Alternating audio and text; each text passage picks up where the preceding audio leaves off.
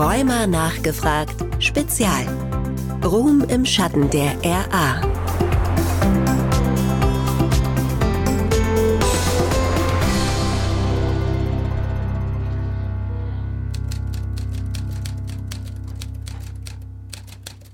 Erste Herztransplantation der Welt in Kapstadt.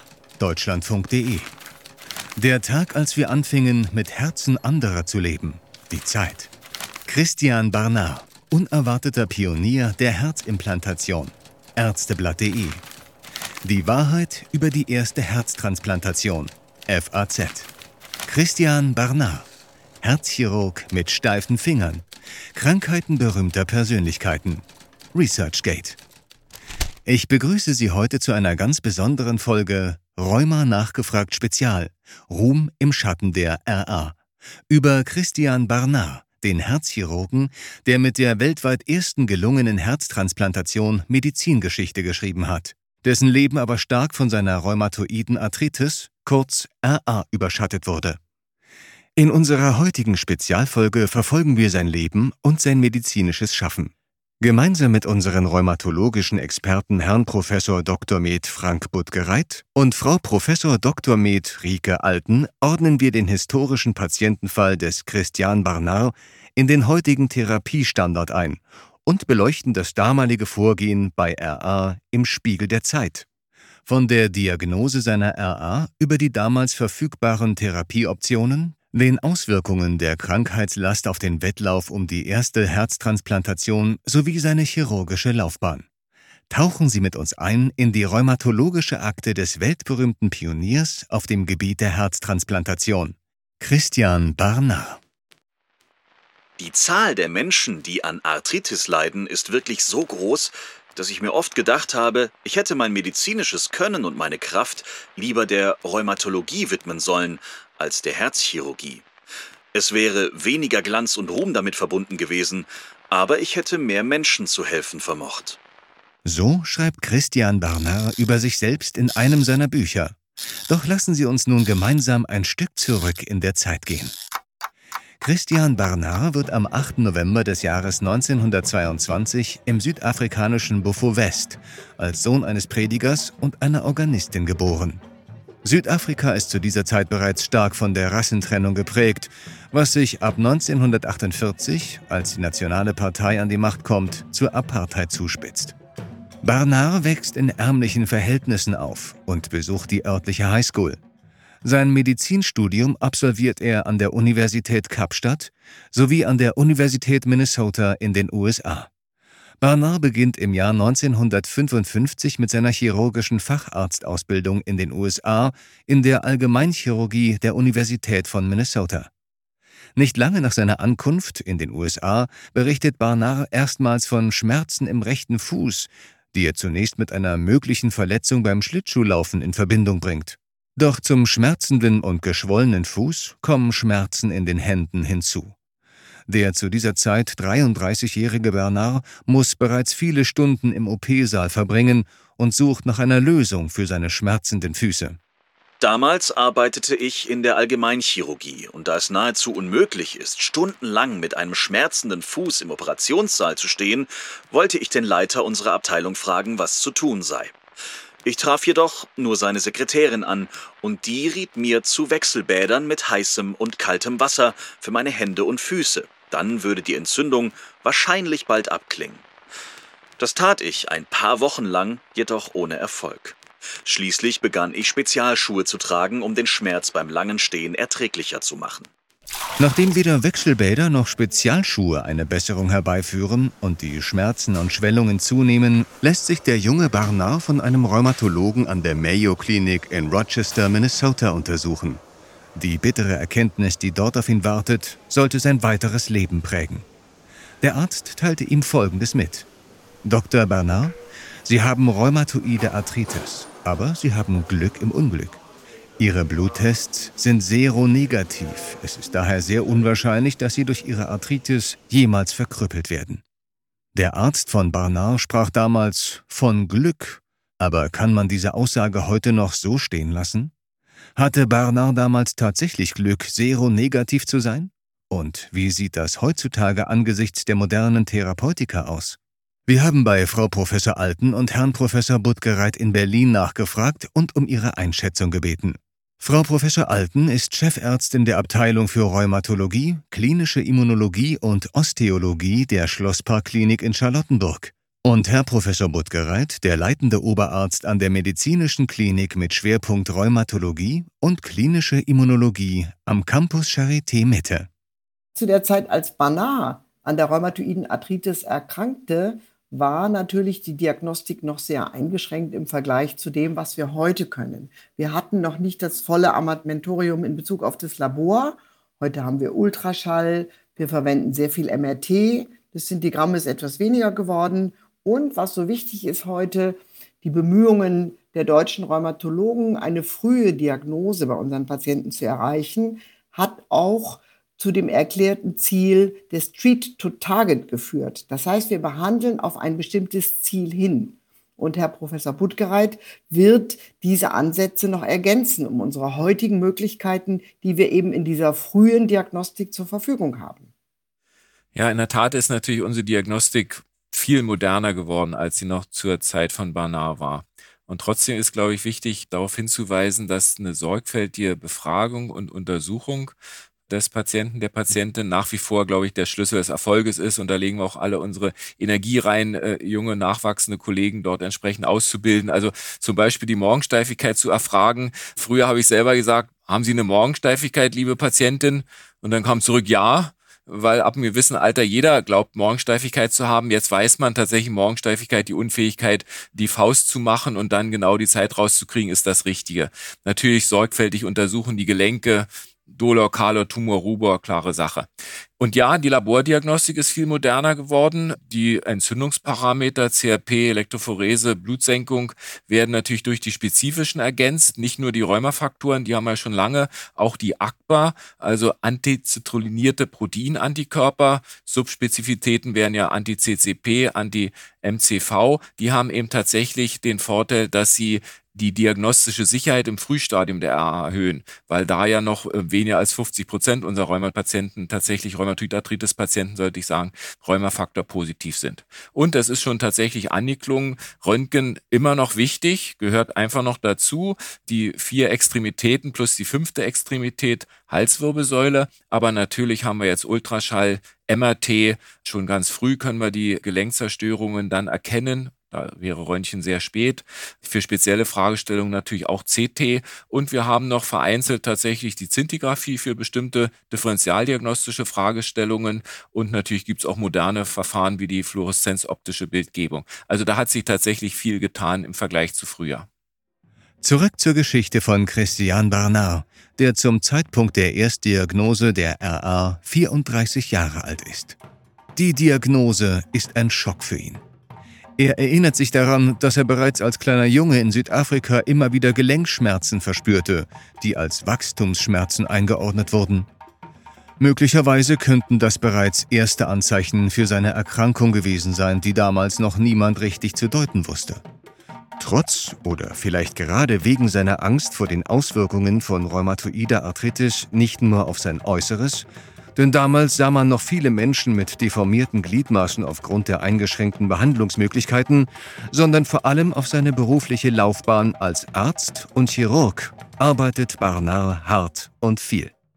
Er führt seine chirurgische Laufbahn trotz RA in den USA fort, operiert zu dem Zeitpunkt bereits am offenen Herzen und arbeitet bis zu 18 Stunden täglich. Im Jahr 1958 kehrt er nach Südafrika an das Grote Schur Krankenhaus in Kapstadt zurück, um dort alles für Operationen am offenen Herzen aufzubauen. Grundvoraussetzung dafür ist eine Herz-Lungen-Maschine, die er aus den USA mitbringt. Er berichtet davon, dass er in der ersten Zeit nach seiner Diagnose ausschließlich Probleme mit seinen Füßen hat. Seine Hände bleiben zunächst unbelastet. Auch nach einem kurzen Schub, ausgelöst durch den Biss eines anästhesierten Hundes während seiner tierexperimentellen Operation am offenen Herzen, beschränken sich Barnards rheumatische Beschwerden auf seine Füße. Um die vielen Stunden im OP-Saal durchzustehen, nutzt er Metatarsaleinlagen für seine Schuhe. Mittlerweile sind beide Füße betroffen. Der rechte weist zu dem Zeitpunkt bereits arthritische Veränderungen auf. Ich achtete darauf, dass niemand meine Füße zu Gesicht bekam und bewunderte zugleich schöne Füße besonders, vor allem bei Frauen. Wie schwer muss die Last der RA für den jungen, aufstrebenden Chirurgen gewesen sein? Den Berichten zufolge zeichnete sich bei Christian Barnard die RA zunächst vor allem in den Füßen ab, während die Hände erst später problematisch wurden. Welche Bedeutung mag der rheumatische Fuß bei einem Beruf wie dem eines Chirurgen gehabt haben, bei dem stundenlanges Stehen an der Tagesordnung ist? Und welche Bedeutung hat er für Menschen mit RA heute? Wir haben bei Frau Professor Alten in Berlin nachgefragt. Bei Christian Barnard hatten wir ja offenbar die primäre Manifestation der rheumatoiden Arthritis an den Füßen. Und das ist gar nicht so selten. Und was ich immer wieder beobachte bei meinen jungen Kollegen, wenn sie im ersten halben Jahr bei uns sind, dass sie mir immer wieder sagen, ach, ich habe den Patienten gar nicht zum Röntgen der Füße geschickt, die Patientin hatte doch nur Beschwerden an den Händen. Und das ist grundsätzlich falsch. Also wir schauen ganz von Anfang an bei unseren Patienten immer Hände und Füße, links und rechts und natürlich auch die Halswirbelsäule noch an.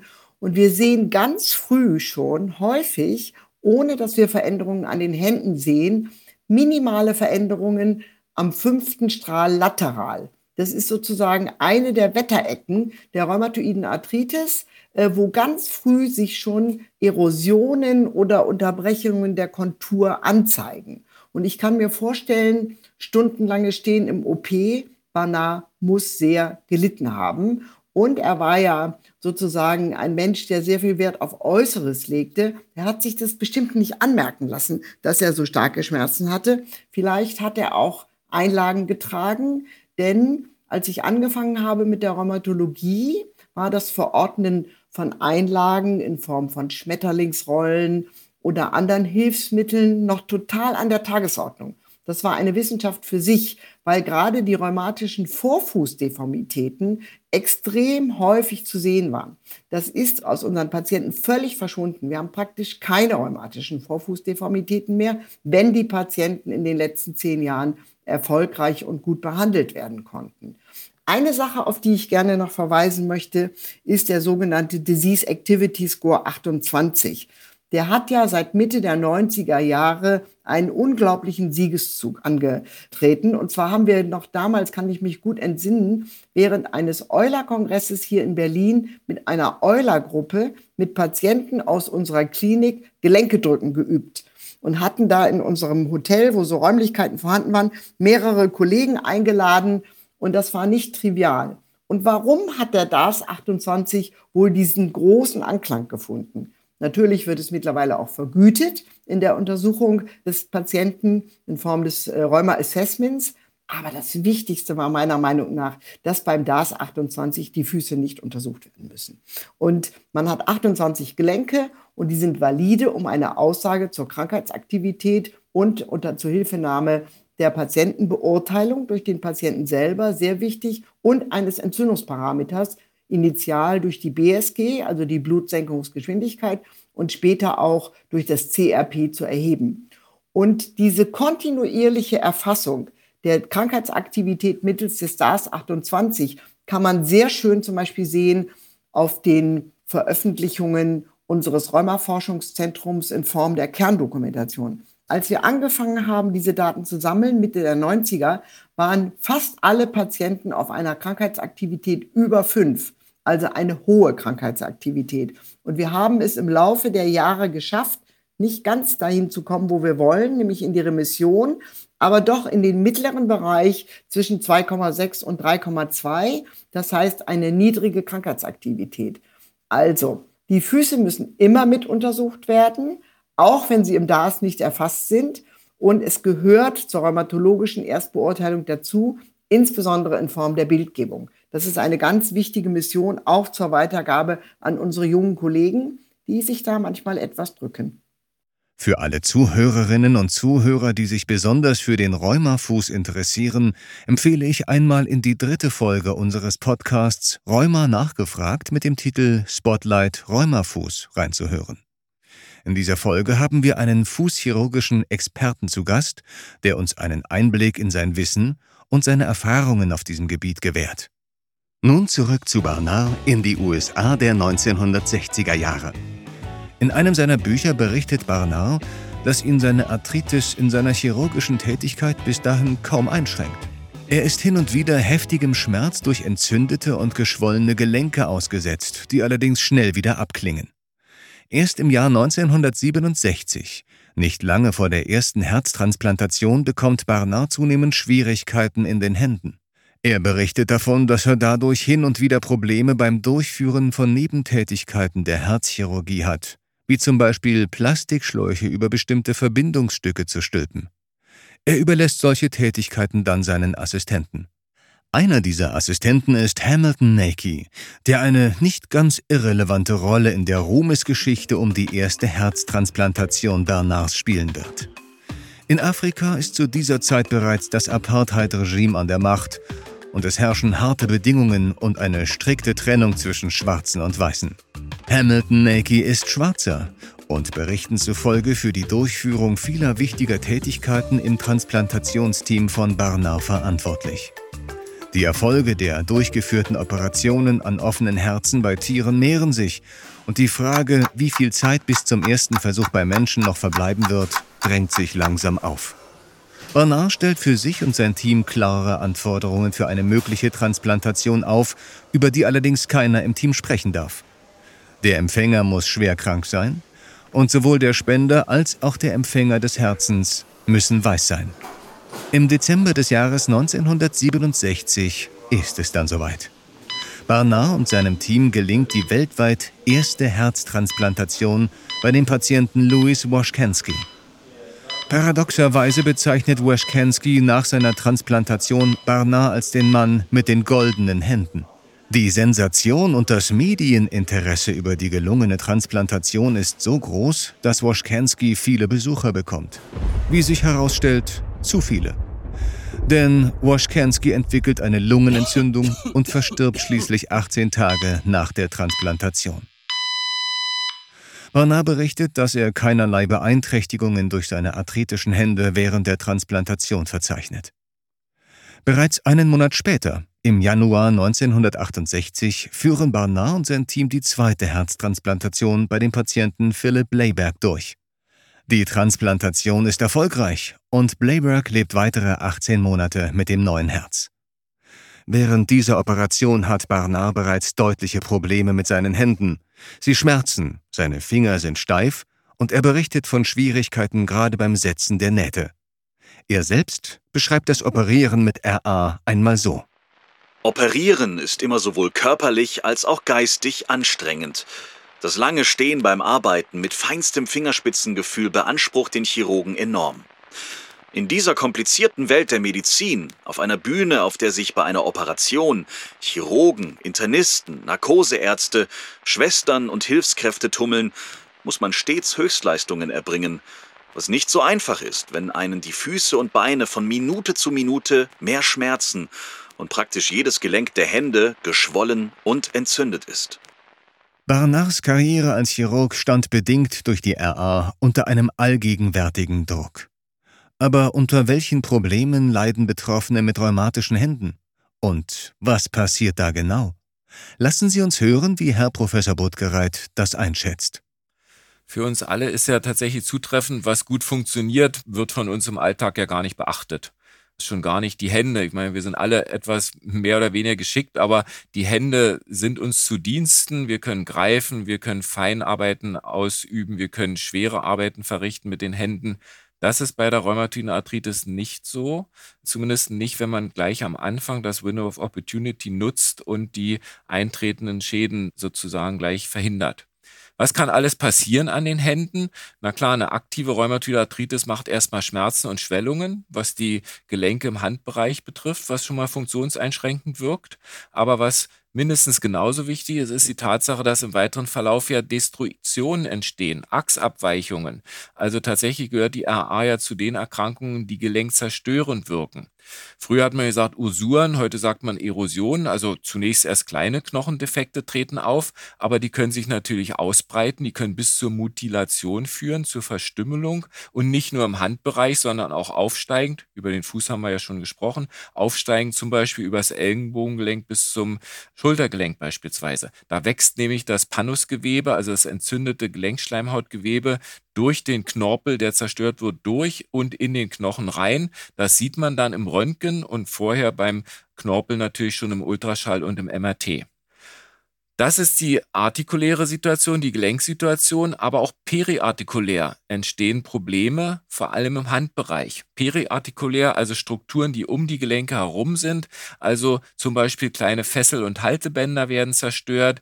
Die Sehnen, die ja im Streckbereich als Strecksehnen laufen, Beugebereich natürlich auch laufen, können eine gewisse Abweichung in ihrer Lokalisation haben, weil die eben abgleiten. Und dann kommt es zu diesen typischen Veränderungen im Handgelenksbereich. Das nennt man Ulnardeviation. Die Langfinger weichen nach lateral ab. Und dann gibt es natürlich die berühmten Deformitäten, die wir Schwanenhals- und Knopflochdeformität nennen. Alles verbunden jeweils natürlich mit entsprechender Funktionseinschränkung. Schließlich müssen wir noch an die Rheumaknoten denken, die meistens an den Streckseiten zu finden sind. Denken Sie daran, wer gerne Ringe trägt, als Frau beispielsweise, da wird natürlich durch so einen Rheumaknoten einerseits die Funktion der Fingerbewegung eingeschränkt, andererseits aber auch diese kosmetischen und aber auch funktionellen oder auch Schmuckaspekte entsprechend negativ beeinträchtigt. Ein letzter Punkt noch wird meistens unterschätzt. Morgensteifigkeit. Da sind viele Gründe, die dazu führen, dass die Patientinnen sind es ja meistens die Hände morgens mindestens für eine halbe Stunde, aber wir haben Patienten, die über vier, fünf, sechs Stunden die Hand tatsächlich nicht zur Faust ballen können, dass also tatsächlich eine ausgeprägte Morgensteifigkeit ist. Denken Sie bei den Männern ans Rasieren, bei den Frauen an Schminken, an ähm, Tür aufschließen mit dem Spitzgriff, an die vielen Feinarbeiten, die da nötig sind. Das wird durch Morgensteifigkeit tatsächlich extrem beeinträchtigt. Ursache, Gelenkentzündung wie beschrieben, Sehenscheidenentzündung wie beschrieben, Gelenkergüsse, also ein bisschen Gelenkflüssigkeit hat jeder von uns, aber ein Gelenkerguss ist ein zu viel an Gelenkflüssigkeit. Die Viskosität ist teilweise verändert, also nicht eher wässrig, sondern eher viskös. Und all das führt dazu, dass eine veränderte Biomechanik da ist mit dem eben klinischen Effekt der Morgensteifigkeit. Hintergrund ist tatsächlich, dass in der Nacht das Interleukin 6, da kommen wir bei der Therapie möglicherweise noch drauf zu sprechen, eben sehr hoch ist und dann natürlich diese Spinne im Netz der Immunologie dazu führt, dass die Entzündungssymptomatik dann auch in diesem Gelenk- und Handbereich sich so ausprägt, wie gerade beschrieben. Das heißt also, wir haben wirklich ein ganz großes Bündel an verschiedenen Ursachen, weswegen die RA die Handfunktion beeinträchtigt. Und jetzt denken wir an den Chirurgen Barnard, der ja nun wirklich sehr explizit seine Hände einsetzen muss, um seine Arbeit zu verrichten, zu ganz enormen Einschränkungen in der Berufsausübung, aber eben auch im täglichen Leben führen kann. Wir kehren zurück in die Geschichte von Barnard und setzen uns mit den Berichten zu den Behandlungsstrategien von Barnards RA auseinander. Christian Barnard beschäftigt sich im Laufe seines Lebens ausführlich mit vielen verschiedenen Behandlungsmöglichkeiten von RA und probiert über die Jahre viele Medikamente sowie andere, teilweise auch alternative Therapien aus. Dazu zählen Goldinjektionen, Einnahme von Glukokortikoiden, Indomethacin, Akupunktur, Hydrotherapie, manuelle Behandlungsmethoden, Bewegungstherapie und die Einnahme von Grünlippmuschelextrakt. Ich kannte bald alle Medikamente, denn in irgendeiner Phase der Krankheit hatte ich jedes schon mal benutzt. Die entzündungshemmenden, schmerzstillenden, ebenso wie Gold, Penicillamine und Chloroquine. Obwohl er mit medikamentösen Therapien und anderen Anwendungen viel experimentiert, verhält sich Barnard in Bezug auf chirurgische Eingriffe an seinem Körper eher zurückhaltend. Als Barnard sich die Sehne seiner linken Hand reißt, beugt sich sein Daumen infolgedessen nach unten. Da es ihn bei chirurgischen Tätigkeiten nicht stört, unternimmt er vorerst nichts dagegen. Erst nach einiger Zeit wird die Sehne operiert. Bemerkenswert sind seine Berichte über den Einsatz von Glukokortikoiden, die zu der damaligen Zeit noch weitaus häufiger und hochdosierter zum Einsatz kommen, als es heutzutage der Fall ist. Die Medikamente wirkten schmerzstillend und die Glukokortikoid-Injektionen brachten bemerkenswerte, manchmal ans Wunderbare grenzende Erleichterungen. Als ich zum ersten Mal schwere Arthritis-Symptome in den Kniegelenken hatte, während bis dahin Schmerzen und Schwellungen auf Hände und Füße beschränkt gewesen waren, halfen mir die Glucocorticoid-Injektionen sofort. Seitdem traten dort keine Beschwerden mehr auf, die der Rede wert wären, aber meine Hände und Füße wurden immer schlimmer. Tabletten und Injektionen brachten nur vorübergehende Besserung. Die Glukokortikoide wurden von den Rheumatologen wegen ihrer prompten Wirkung auf Entzündungen sofort akzeptiert und massenhaft verschrieben. Aber schon bald stellte sich heraus, dass diese Präparate auch Nachteile hatten. Die Glukokortikoide, besonders Cortison, riefen bei den Patienten Symptome hervor, die noch gravierender waren als die Entzündung, die man mit dem Medikament bekämpfen wollte.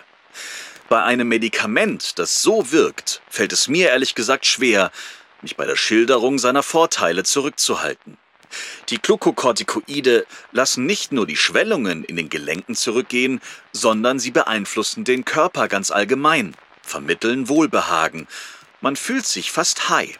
Sie wirken, das kann man sagen, tatsächlich, aber sie müssen, ich wiederhole, müssen mit Vorsicht genossen werden. Welche Auswirkungen hatte wohl die Therapie der RA auf den chirurgischen Alltag von Christian Barnard? Und vor welchen Herausforderungen stehen wir mit den modernen Therapeutika von heute und deren Nebenwirkungen? Wir haben Professor Alten und Professor Buttgereit gefragt.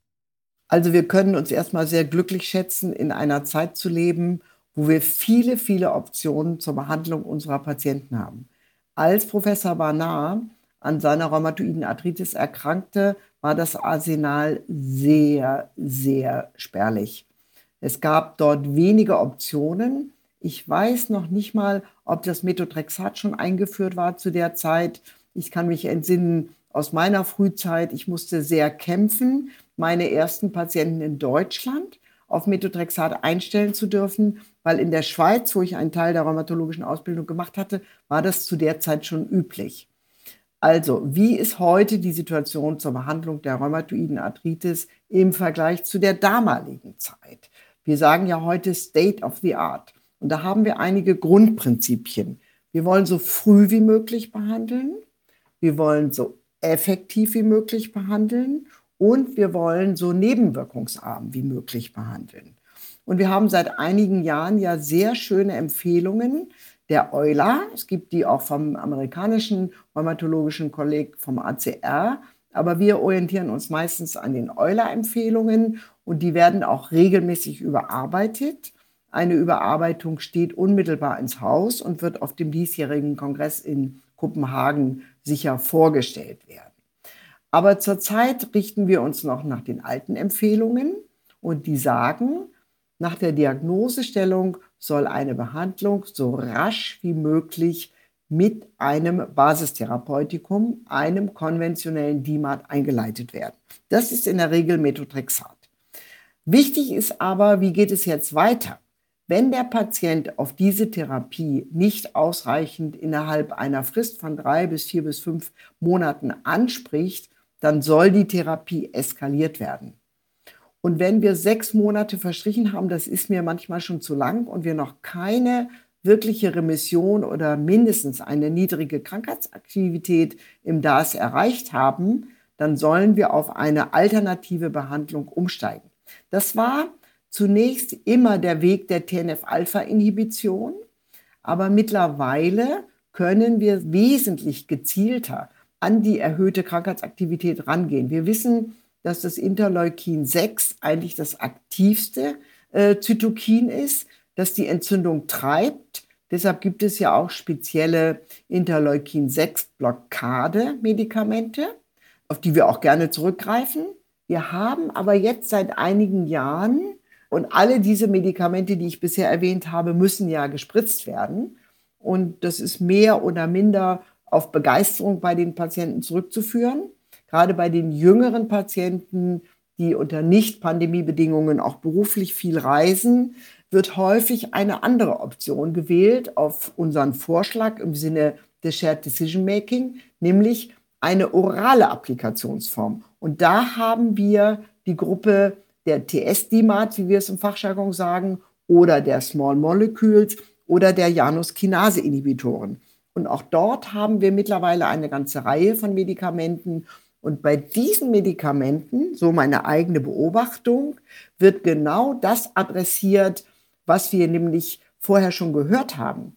Die Morgensteifigkeit ist sehr gut beeinflussbar und zwar relativ schnell, weil der Wirkungseintritt bei den Small Molecules ist rasch zu beobachten. Und ein weiterer Effekt, über den ich sehr froh bin, ist die Unterdrückung der Fatigue. Denn Fatigue ist nach wie vor ein großes Problem unserer Rheumapatienten, obwohl sie behandelt sind. Da bleibt für uns noch viel zu tun. Früher musste man ja immer zur Überbrückung bei der Einleitung einer neuen Basistherapie Glukokortikoide dazugeben. Wenn wir jetzt aber in der Lage sind, die Small Molecules einzusetzen, dann können wir manchmal oder meistens auf das sogenannte Bridging mit den Glukokortikoiden verzichten. Und da bin ich aber schon beim Thema für Herrn Professor Buttgereit, denn er ist der Experte für Glukokortikoide und wird uns jetzt sozusagen berichten, über ihren Stellenwert und ihren Einsatz und die Erfahrungen. Ja, in der Tat stellen die Glucocorticoide tatsächlich die perfekte Verbindung zwischen der Historie, was Professor Barnard betrifft, und dem, ähm, was Professor Alten gerade gesagt hat, herstellt. Denn die Glucocorticoide wurden damals im Gegensatz zu den ganzen modernen Medikamenten schon eingesetzt und sie werden auch heute noch eingesetzt. Aber da hat sich natürlich viel getan im Laufe der Zeit. Also ich glaube, es gibt kaum Medikament, was so viel Diskurs ausgelöst hat wie die Glucocorticoide. Das schwankte wirklich zwischen euphorischer Akzeptanz und wir haben es ja gehört äh, in den Aussagen von Herrn Bernard bis hin zur kategorischen Ablehnung. Also Modern Miracle war eine Aussage, modernes Märchen bis hin, these are poisons. Das ist also einfach nur Giftzeug. Jetzt haben wir tatsächlich so ein Zeitalter der Konvergenz, habe ich mal in so einem Artikel geschrieben. Das heißt also, wir sind, glaube ich, zu der Einschätzung gekommen, gib so viel wie nötig, aber so wenig wie möglich. Das ist schon ein bisschen angeklungen. Ich werde es gleich noch ein bisschen vertiefen. Warum ist es so? Glucocorticoide helfen mit, Entzündung und Schmerz zu reduzieren. Sie helfen auch mit, die radiografische Progression, also die schon erwähnten Erosionen in ihrer Entstehung zu vermindern. Sie verbessern auch die Verträglichkeit der genannten Basistherapeutika, aber auf der anderen Seite vor allem bei höheren Gaben über längere Zeit Nebenwirkungen, ich nenne mal die Osteoporose, Myopathie, unerwünschte Veränderungen im Lipid- und Kohlenhydratstoffwechsel, Glaukom, Katarakt, Infektionsrisiko erhöht und so weiter. Das heißt, wir müssen tatsächlich sehr, sehr sorgfältig mit den Glucocorticoiden umgehen, um ihr Potenzial im guten Sinne zu nutzen, aber die Nebenwirkungen idealerweise vollständig zu vermeiden oder so zu minimieren, dass sie tatsächlich akzeptabel sind. Und es ist schon angeklungen, also in der Phase 1 der Euler Recommendations gibt man tatsächlich überbrückend als Bridging-Therapie so kurz wie möglich, idealerweise weniger als drei Monate Glucocorticoide, nämlich um den Wirkungseintritt von Methotrexat und den anderen konventionellen Basistherapeutika zu begleiten, weil das dauert im Gegensatz zu den erwähnten JAK-Inhibitoren und zu den erwähnten Biologika einfach mal länger. Das heißt, Glucocorticoide werden initial eingesetzt in Begleitung mit den konventionellen Basistherapeutika und dann sollen sie ausgeschlichen und abgesetzt werden und dann werden sie aber natürlich im weiteren Verlauf im Flair-Fall, also im Aktivitätsfall entsprechend eingesetzt. Es ist noch gar nicht so ganz klar, ob wir wirklich immer auf Null müssen. Im Moment sagen dies die entsprechenden Empfehlungen, aber man kommt ja auch nicht unbedingt immer auf Null. Und dann stellt sich immer die Frage, sind behandelnder Arzt und oder Patient nur nicht in der Lage, das auszuschleichen oder geht's wirklich nicht? Wir haben ja im letzten Jahr eine Studie publiziert, wo wir mal Patienten, die in Remission waren oder zumindest eine niedrige Krankheitsaktivität hatten, unter in dem Falle einem IL-6-Rezeptorblocker plus minus Methotrexat und anderen DMARDs, konventionellen, und 5 Milligramm Cortison.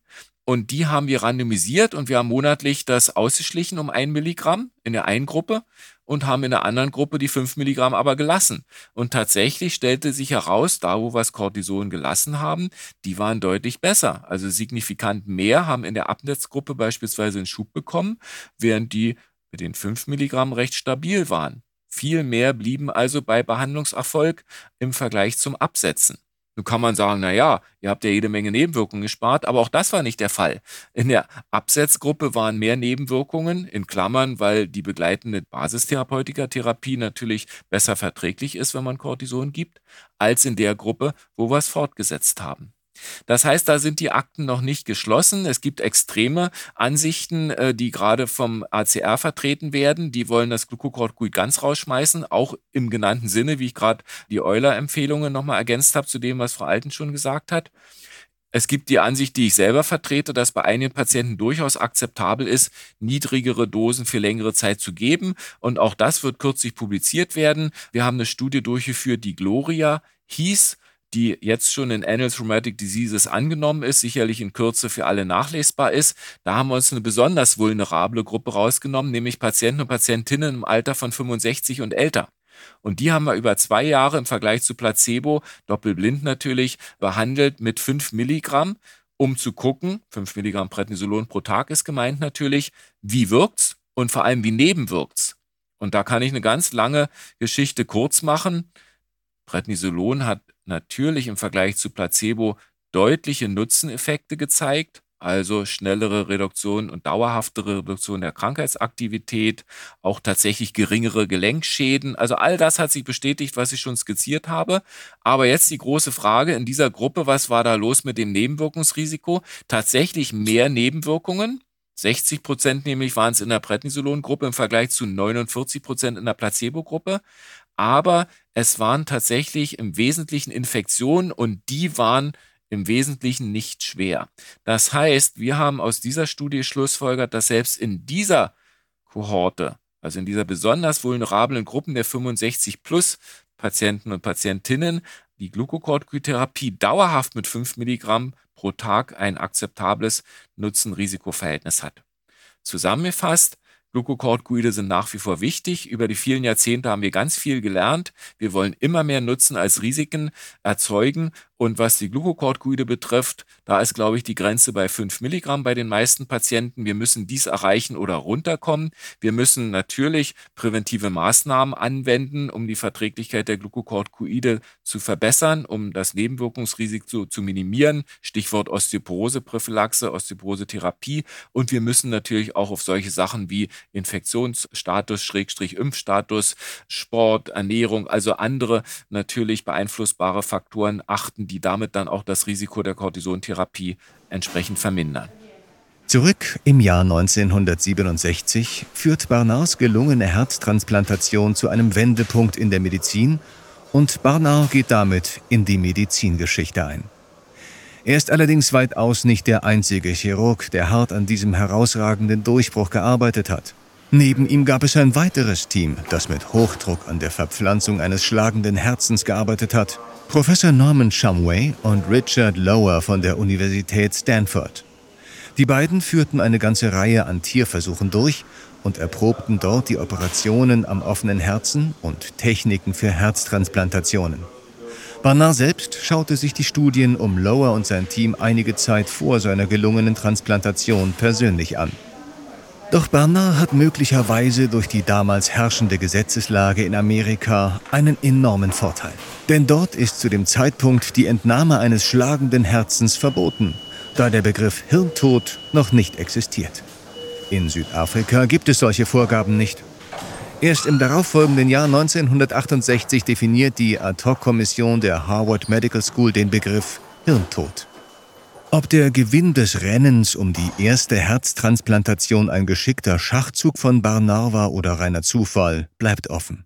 Barnard selbst sagt über seinen Weg zur Herzchirurgie, es sei Zufall gewesen, dass er genau zu der Zeit nach Amerika kam, als die Herzchirurgie seinen Ursprung nahm und dass seine Schule darin weltweit führend war. Im Jahr nach Bernards erfolgreicher Herztransplantation erfolgen bereits 100 weitere Herzverpflanzungen weltweit. Eines dieser Herzen schlägt sogar noch 19 Jahre. Bernard selbst transplantiert Zeit seines Lebens mehr als 400 Herzen und führt zahlreiche Herzklappen-OPs durch. Viele dieser Herzklappen werden von seiner Frau selbst genäht. Trotz seiner RA ist Christian Barnard bis 1983 als Chirurg tätig und gibt seinen Beruf letztlich aufgrund der rheumatischen Beschwerden mit 61 Jahren auf. Sein Leben ist geprägt von der RA und Barnard setzt sich sehr viel mit ihren Behandlungsmöglichkeiten auseinander. Er schreibt Bücher über Arthritis für andere RA-Betroffene, darunter das Buch In eigener Sache mit Arthritis leben. Er hinterfragt wohl sogar seine eigene berufliche Laufbahn mit dem Schwerpunkt der Herzchirurgie. Die Zahl der Menschen, die an Arthritis leiden, ist wirklich so groß, dass ich mir oft gedacht habe, ich hätte mein medizinisches Können und meine Kraft lieber der Rheumatologie widmen sollen als der Herzchirurgie. Es wäre weniger Glanz und Ruhm damit verbunden gewesen, aber ich hätte mehr Menschen zu helfen vermocht. Während eines Urlaubs auf Zypern erliegt Barnard 2001 schließlich im Alter von 78 Jahren einem Atemstillstand, der durch einen asthmatischen Anfall ausgelöst wird. Bis heute gibt es Stimmen darüber, dass der Ruhm um die erste Herztransplantation Hamilton Nakey gebühren würde, dem schwarzen Assistenten von Christian Barnard, der aufgrund seiner Hautfarbe und des herrschenden Apartheid-Regimes in Südafrika meist im Hintergrund von Barnards Herztransplantationsteams tätig war.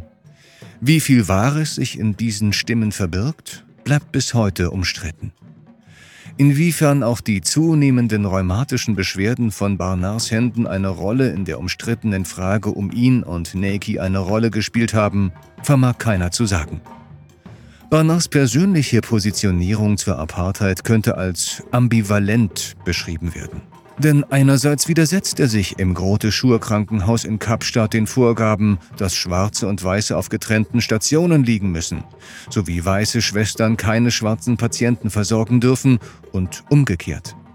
Andererseits verpflanzt er bei seiner dritten Herztransplantation das Herz eines schwarzen Hausmädchens, ohne die Genehmigung dafür einzuholen. Daraus entsteht ein großer Skandal, denn die Familie verlangt aus kulturellen Gründen für die letzte Ruhe des Mädchens das Herz zurück. Das war der historische sowie rheumatologische Fall Christian Barnard. Aus rheumatologischer Sicht bleibt der Fall Barnard bis heute spannend und es stellt sich natürlich die Frage, zu was Barnard fähig gewesen wäre, hätte er die heutigen, modernen RA-Therapeutika für sich nutzen können. Was glauben Sie, liebe Zuhörerinnen und Zuhörer? Hätten wir noch Größeres von einer Persönlichkeit wie Barnard erwarten dürfen, wenn er Zugang zur heutigen Medizin gehabt hätte? Wir werden es nie erfahren. Doch es bleibt weiterhin spannend. Auch in unseren kommenden Folgen von Rheuma nachgefragt rund um die RA und ihren Komorbiditäten sowie weiteren historischen Spezialfolgen zu berühmten Persönlichkeiten mit rheumatoider Arthritis. Liebe Zuhörerinnen und Zuhörer, vielen Dank fürs Reinhören und ganz besonderen Dank auch an Frau Professor Alten und Herrn Professor Buttgereit für die kompetenten rheumatologischen Einschätzungen. Machen Sie es gut und bis zum nächsten Mal bei Rheuma nachgefragt. Rheuma nachgefragt Spezial. Ruhm im Schatten der RA.